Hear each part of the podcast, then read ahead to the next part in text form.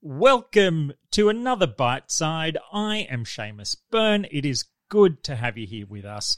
Joining me, as always, from Rainy Dubbo is uh, Nick Healy. Nick, how are you?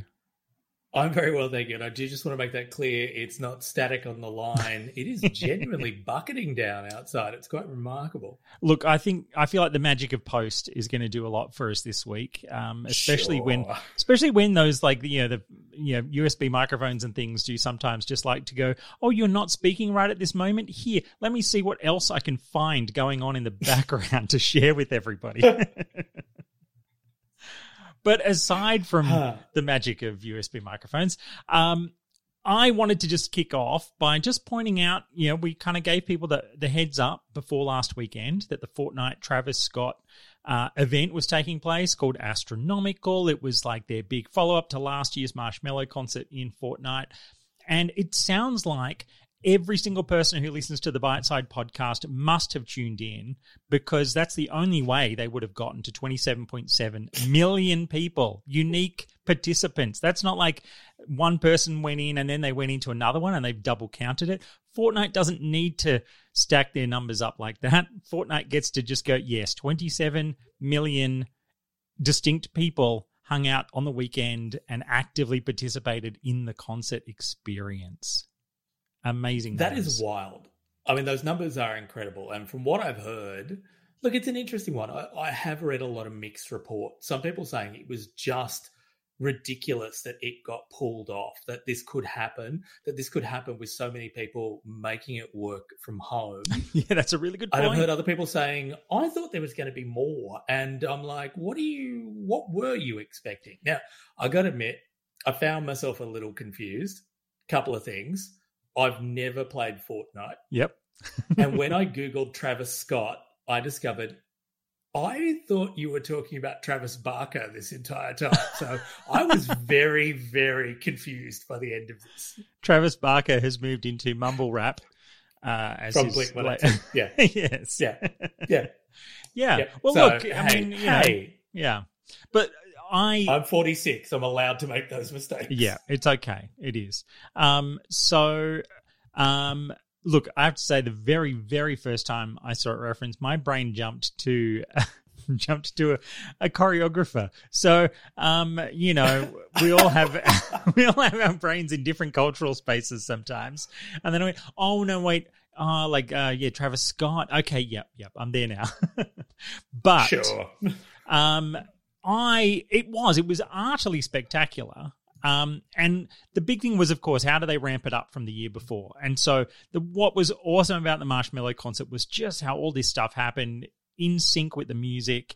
Um, yeah, that yeah, it just kind of tied things together so well to make that idea of you're in a virtual concert space and on these great cues suddenly like we you know you're flying and you're, or you're bouncing like the floor is like a trampoline now and all this kind of cool stuff. And of course all the weapons all kind of get removed from the game while the concert's happening so that it is just like going just hang out with everybody else. This isn't a space for killing other people anymore. This is a hangout space.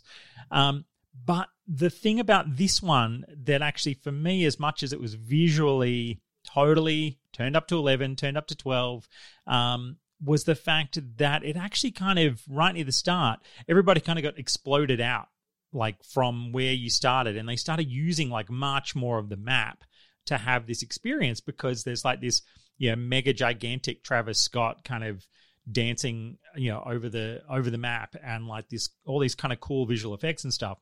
But the thing that really struck me while it was happening was it's like it's kind of forcing us all to actually be socially distanced in the virtual space when what we need right now is to feel like we're getting Huh. to spend time together because that was kind of what i was remembering about last year's event was the stage was quite small in like the corner of the map that it was in but it meant that you know let's say there were like about 50 people inside any given um, map you know at one time you're all right there in this small space together. And so it felt like a bit of a kind of fun dance party where there's lots of virtual you know lots of characters being controlled by other real people pulling off dance moves and doing stuff.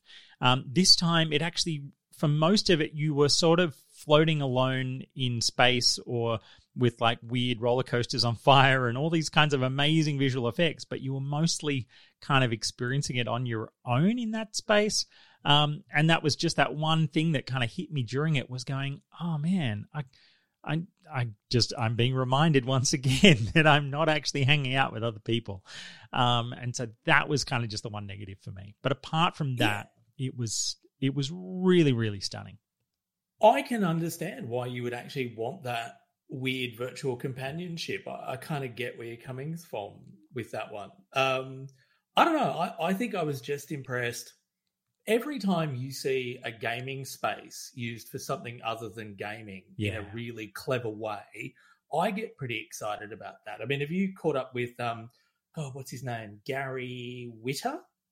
No. So Gary Whitta is one of the writers from Rogue One. He also worked on some video games as well. I think he worked on Telltale's The Walking Dead.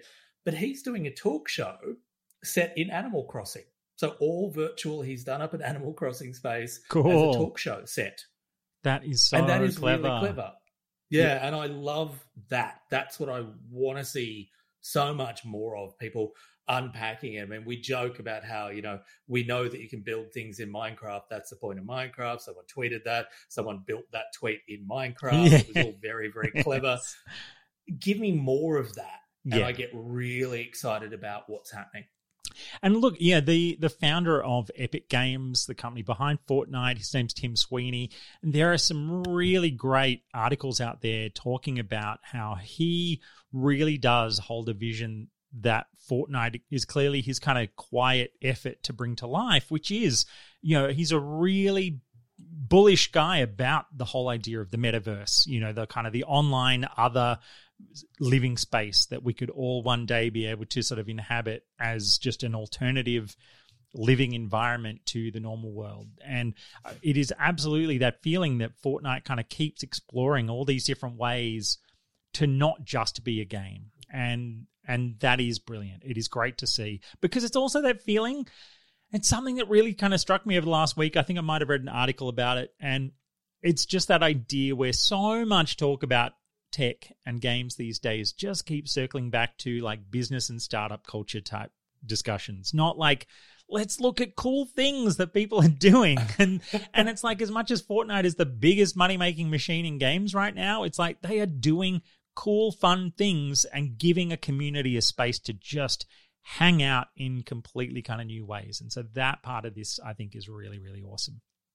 It is also really nice to hear some of those um, extropian or almost transhumanist ideals that yeah. were kind of common in the 90s being bandied around again. Exactly. Um, I'm getting nostalgic. yeah, no, I think he's yeah, fascinating guy. And in that sense, always happy to see you know, someone who has a bit more of that kind of, you know, classic internet pirate attitude having the billions of dollars at his disposal to see what he can do with it and not just turning it into, well, I'm going to build some spaceships over here and then we'll see what happens next, right?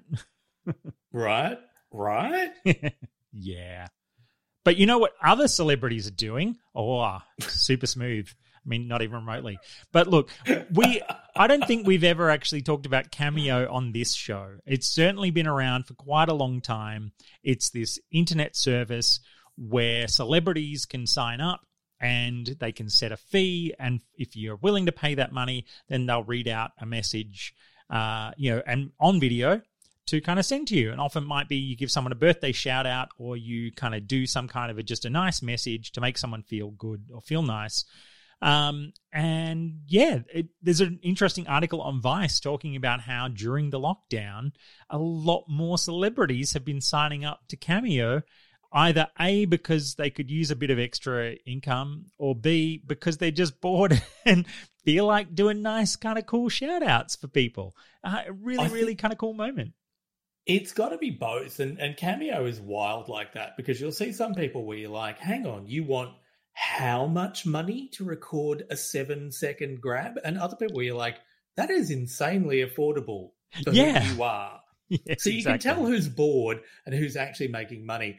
All I can think of is the actual voiceover artists I know must tear their hair out watching celebrities half-ass phone in written messages and then get paid far more than they've ever likely been paid paid in quite a while. Yeah, right. Like, and I mean, it's it's such a good point. and like I love that it's open enough as a concept that you can kind of click and have a look at past messages from a lot of these people. So it's not like you're getting like a a super private message, though I think some of them, you know, they they don't necessarily have to kind of publicly display them, but it totally does show that some of them it's clearly like once a week they sit on the couch and they do their cameo messages and they just kind of bang them off one after the other or sometimes it's even like are they just standing in the corner of a supermarket while they while I'm waiting in line I'm just going to like read some messages like I got to tell you this the one I had to go and look at Pauly Shore now, Pauly Shore quite list, literally lists himself as the actor from Bio-Dome and Encino Man, which I would have assumed is how I describe him, not how he describes yeah. himself. 250 bucks. Oh my god. It's For like Pauly Shore. He must like there must be oh well right like I guess this is the nice part of it, right? They can just clearly set whatever fee they want. There's no like supply and demand metrics going on here. It's like if they're going to sign up, they get to go. This is what my time is worth. It's like I would probably, um, you know, like because I, I can see Carson Kressley from Queer Eye, 65 US dollars. The Soup Nazi from Seinfeld, $80. I mean, there's some Andrew Dice Clay. Andrew Dice Clay wants 300 bucks. But Dr. Cox from Scrubs will only cost you a hundred. Now that that is a weird economy. yeah, yeah, that's yeah. There's some weird bits, but then like yeah, there's some amazing bargains, right? Like um, and I and as I say that, I'm like I can't find one right now.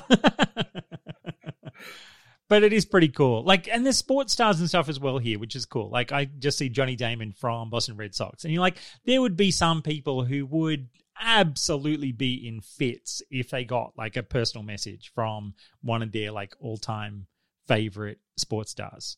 Like there's so many kind of cool parts to this, but it's just a fascinating moment when you realize that a service like this suddenly gets a boost you know, in no small part, I think, because of a bit of extra boredom on the part of some celebs going, well, I could sit here for like three minutes and send someone a nice message and get paid 200 bucks for it, sure, why not? Um, they can always quit again if they feel like it. Um, but yeah, it just seems like a really, really interesting um, stat. One of the kind of stats that came up is the fact that the site has generated uh, 65,000 cameo videos in March, which is apparently a 30% increase on February.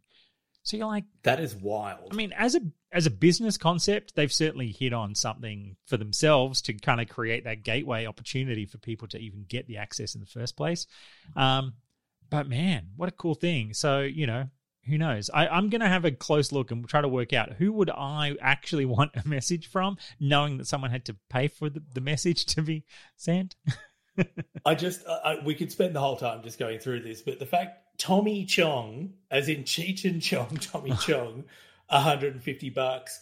Gary Busey reckons he's worth 350. Gary Busey. Gary Busey.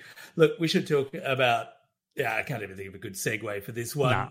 Let's talk COVID safe. we do have to acknowledge it. Yes. It did come out on Sunday the uptake has been huge, far more than I expected. Um, I haven't checked for a couple of hours, but it was at nearly two and a half million downloads uh, as of a few hours ago, which is remarkable. Seamus, have you downloaded it? I have downloaded it. I have not in. I've not registered yet, but it's because I have not had to go anywhere near where people are, and I'm happily waiting for the moment like I'm happily waiting for state of the version updates, but I have no problem in saying yes. This, you know, they have ticked enough of the boxes on the privacy side. It could be better. I completely agree that it could be better.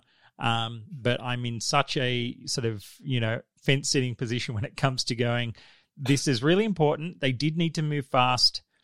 The big issue now is to ensure that the pressure stays on so that they keep improving uh, the privacy sort of conditions of it and the you know the data management side of it to get to where you know the more sort of the bigger advocates for that stuff want it to be because it can be better than it currently is. Like it's not like saying you have to tear it down and start again for it to be good enough. It's like it's close and there's just a few little tweaks that it could use to help really kind of plug a few of the little holes that some people are still seeing.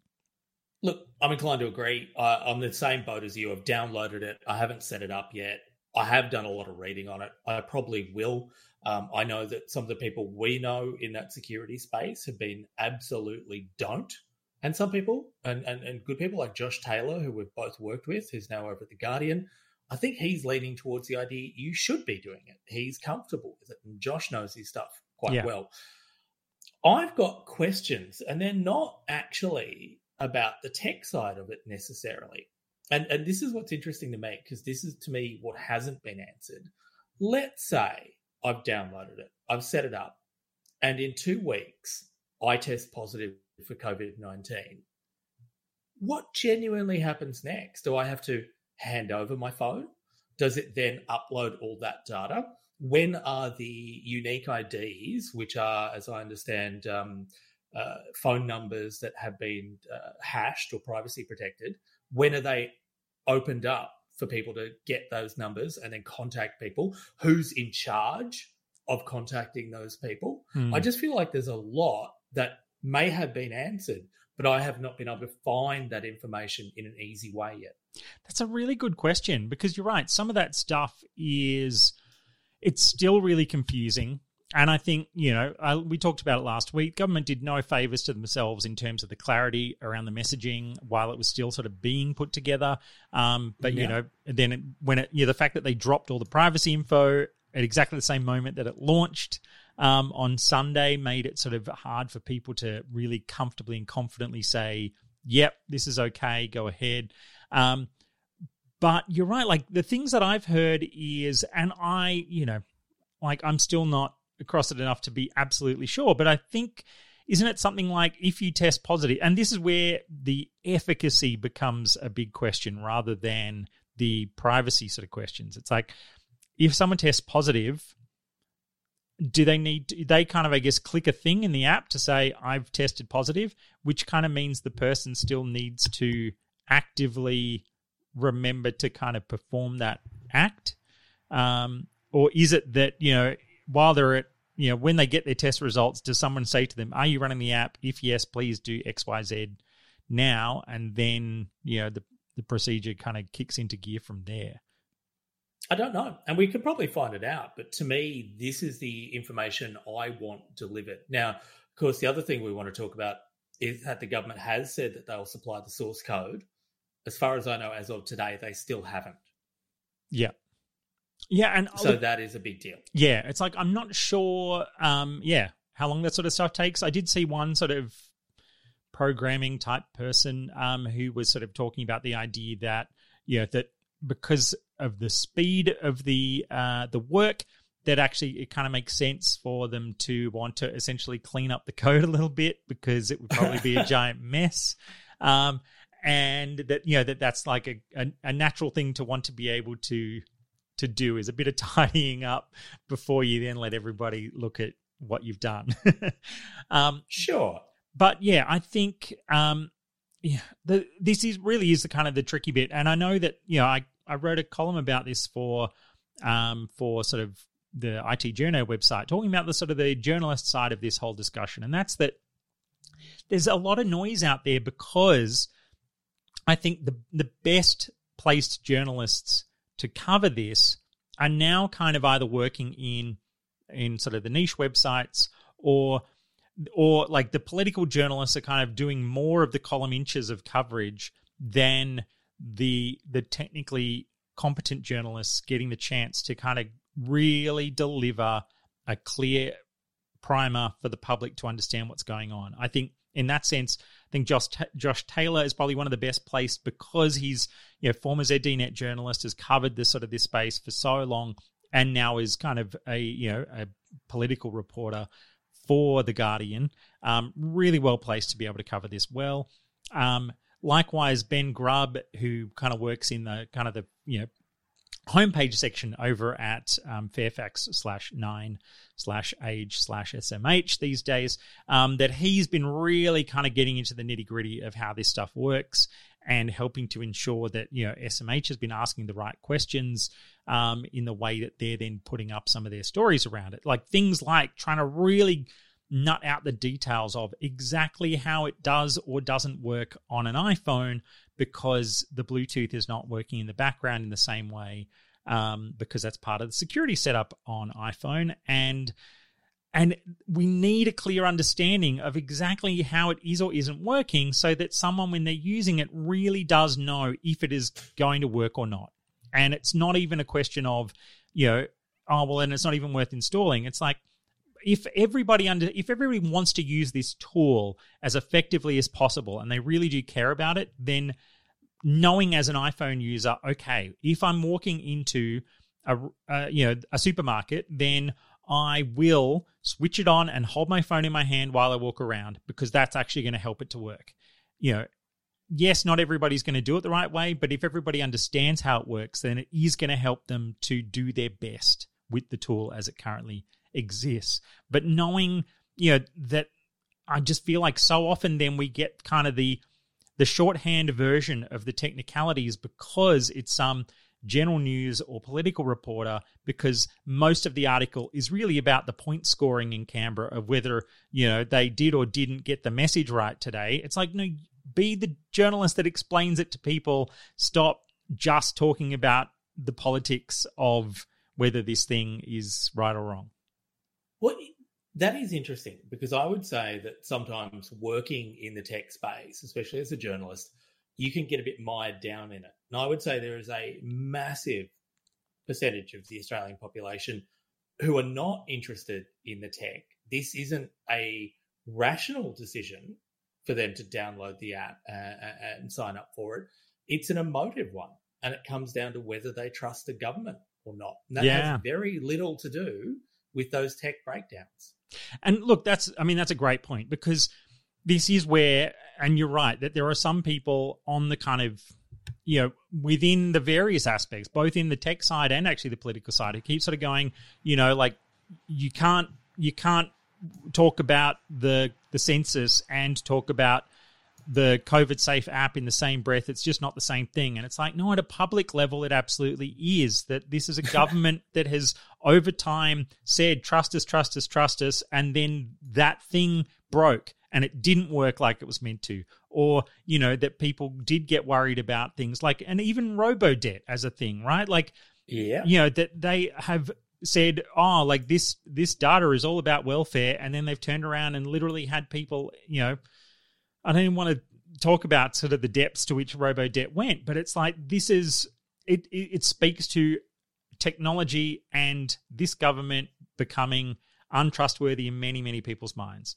And it's like, you know, what we're at, I think 2.3 million was the last stat I saw for installs, which is kind of great. But I think I also saw that apparently the Singapore um, stats seem to be that essentially after the first couple of days, not many more people installed it. And they really are suggesting we need to get to 10 million installs for this thing to to be effective, which is about 40% of the population. So um, it's really hard to see sort of how they, I guess, close that next year, 8 million installs um, in order to get where it needs to be. But that it's a good point that that trust question is probably in so many ways more important than the technical details. Even though for me, I guess the technical details come down to not, I'm less worried about the privacy discussion than the will it even work properly discussion. And that comes back to your first point as well of so how exactly does this work if i test positive or if someone that i have walked past test positive how do we find all this stuff out? Yeah yeah look there's a lot to be answered and i don't want to get mired down on this topic but yeah the fact you raised singapore is incredibly important because singapore didn't get more than 20% of the population signing up for it and that is a country that is fairly comfortable with doing what the government tells them, probably more so than Australians. Yeah. So the fact it's based on the same um, uh, software architecture, I don't know. It'll be interesting. Yeah. Let's move on to a much nicer topic. And you better jump in quickly, or I'll start telling everyone about the time I held an Oscar once and how heavy they are. I mean, oh, if it comes up again, um, you know, we'll, we'll, we'll lean into it for you. Don't worry about that. Um, so yeah, this is actually pretty amazing news in terms of the Academy Awards. They've announced today that films that have not appeared in theaters will be eligible for the Oscars next year. That is clearly, you know, it has been a debate for a long time now with streaming services. This is very clearly a response to the current situation with theaters closed across America. But boy, does it feel like that is that. They don't get to kind of, you know, they don't get to put the damn wall up anymore. It's a huge moment but they will. Like, I'm just really comfortable that they will put that damn wall back up. Look, the Academy is fascinating. Uh, I remember the time, you know, they talk a lot about how movies should be experienced in the cinema. This is how you do it. This is what we're all about. And even while saying, you know, that they were going to allow streaming only to be eligible for an Oscar, they said, we still believe that movies should be experienced in a cinematic environment, blah, blah, blah. They're right. I love watching movies in the cinema they don't. When they evaluate the movies yeah. Oscar, they're not going to the cinema. They're watching it in a screening room. Such a good point. So shut up, Academy. Like literally shut up. that is such a good point. I'd kind of completely forgotten. I mean, literally some of like the yeah, the best ripped versions of movies that people find off like torrents and things is yes. because somebody in the academy got sent a really good quality screener and then and then spat it out for the internet to steal. You're like, yeah, I mean, such a case of you know the the left hand saying one thing and the right hand doing whatever it damn well pleases. Um, I think, geez, no, you've completely hit me for six there because you're right. You are so right that yes, and like like you say, totally agree.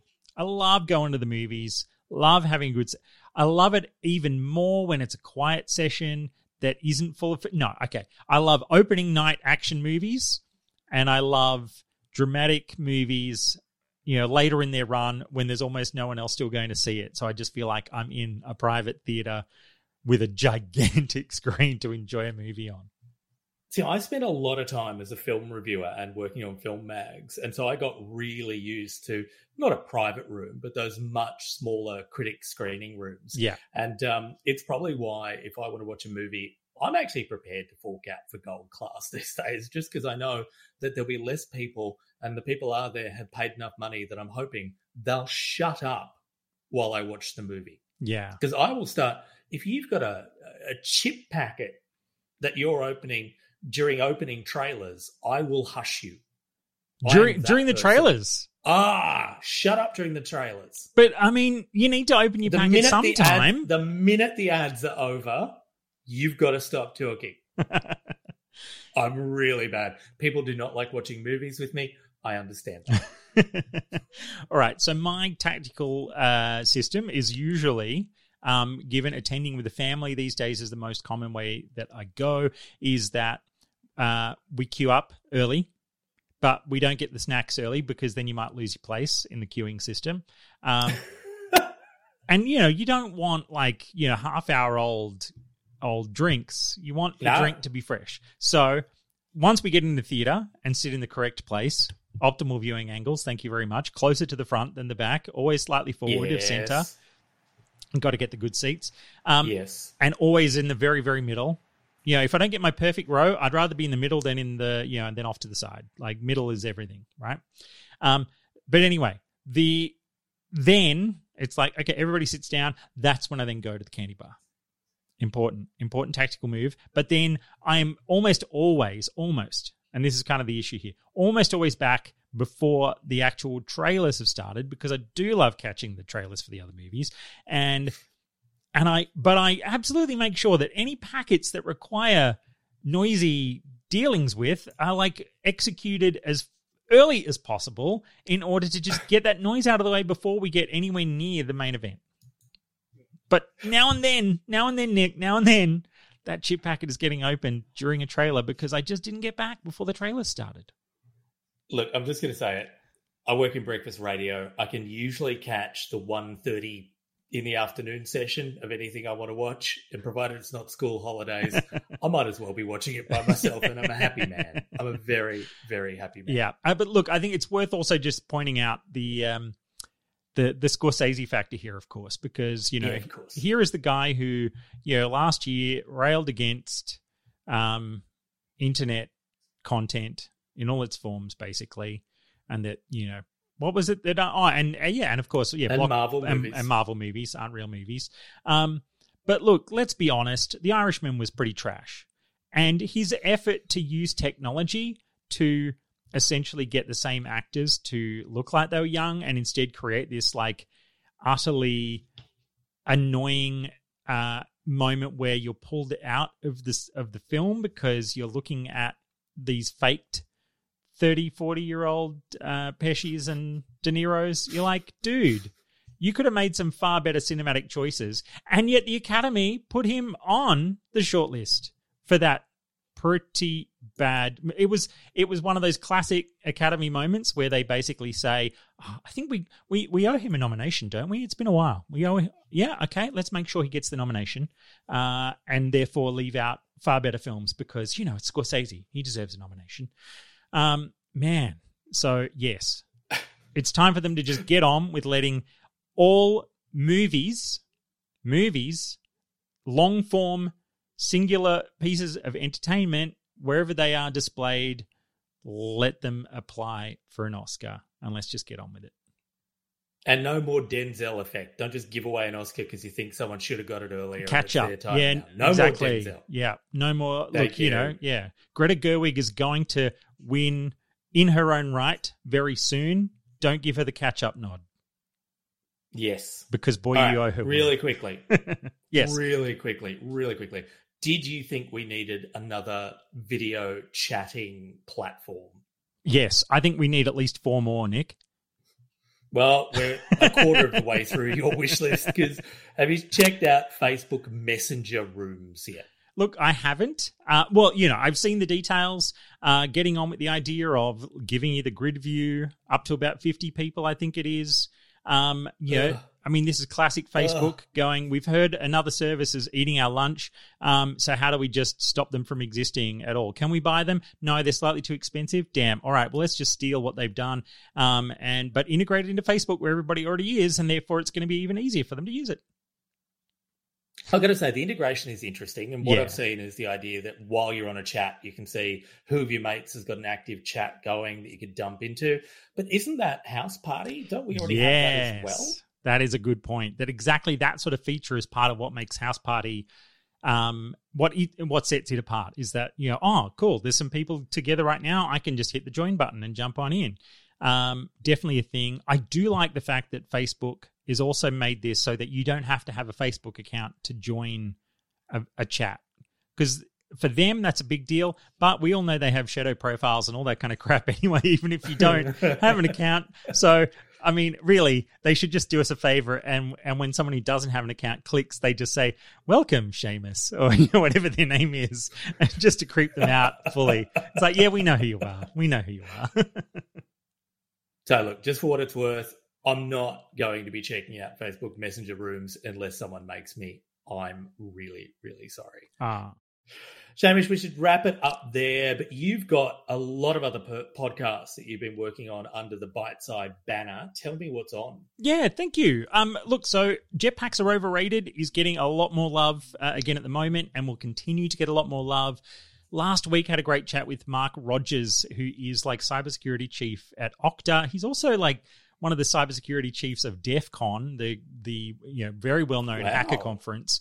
Um, and he is doing this amazing project where um, he and three other sort of co-founders they've called it the CTI League, and it's basically like hackers without borders, is what he said. Some people have dubbed it, and they've been just helping to secure hospitals and um, yeah, basically find security flaws in medical systems and hospital systems and things to ensure that they don't get attacked during the whole coronavirus crisis. Um, and yeah, they said the the just the structure of of having all these hackers working together voluntarily all around the world has meant they're able to you know like flag with someone hey like someone in australia i've spotted this thing. Can you kind of work with the local authorities to get this thing dealt with? Okay cool. Ah oh, someone in south africa we've spotted this other thing. Like this ability for them to to spot problems and then and then work with someone in the local jurisdiction to kind of help to ensure that something is dealt with, as well as them kind of then just proactively like dealing with issues that can be immediately patched while also being like light touches their policy to not kind of screw things up. You know, you, nothing will go down on their watch. Um, really, really amazing kind of story about all that stuff that's going on. So well worth a listen because you know he's hoping that maybe that whole voluntary system will continue even after the crisis is over. And then on the latest that episode, sounds amazing. Yeah, and then on the latest one, I had a rant about 8K televisions. So yeah, that's the diversity of uh, shows. Um, and next week, next week I've got an interview with um, Ed Pollen from Dataminr, which is this awesome real time AI data information system that kind of essentially takes unstructured data and just helps companies to kind of know stuff that they didn't even know they need to know in order to you know proactively like deal with whether it's like you know a critical incident in the city where their office is or even with coronavirus they were ahead of the curve in actually alerting um, people who are subscribers to their system. Um, like they found a first social media reference on like december 30 or something like that and made it an alert. It's like really really amazing stuff. And so yeah fascinating to listen to that one next week. Holy hell. Jetpacks are overrated. Next week don't miss it Thank you. I appreciate the help plugging my own network. but I really do though. But it's look, it's it's good. It's building up at the moment and I thank everybody who's a new listener as well because uh, things are building up here in Biteside as well, which is awesome. And of course, you can find all the other shows at Biteside, at The Biteside on Instagram, and slash Biteside on Facebook. I'm at Seamus. Nick, you are at Dr. Nick. That is a D, an R, an underscore because they are cool and NIC. Cool. And that I remember setting up the original Gizmodo local references with Giz underscore AU. They got rid of that. But back then it was so important to have super short handles. Um, yeah. So yeah, we did. Yeah, we made some terrible mistakes. Um, you can email us also at ask at biteside.com. So shout out if you have any thoughts on what we just talked about, and we'll bring it into the show as well. Until next time, we will catch you then.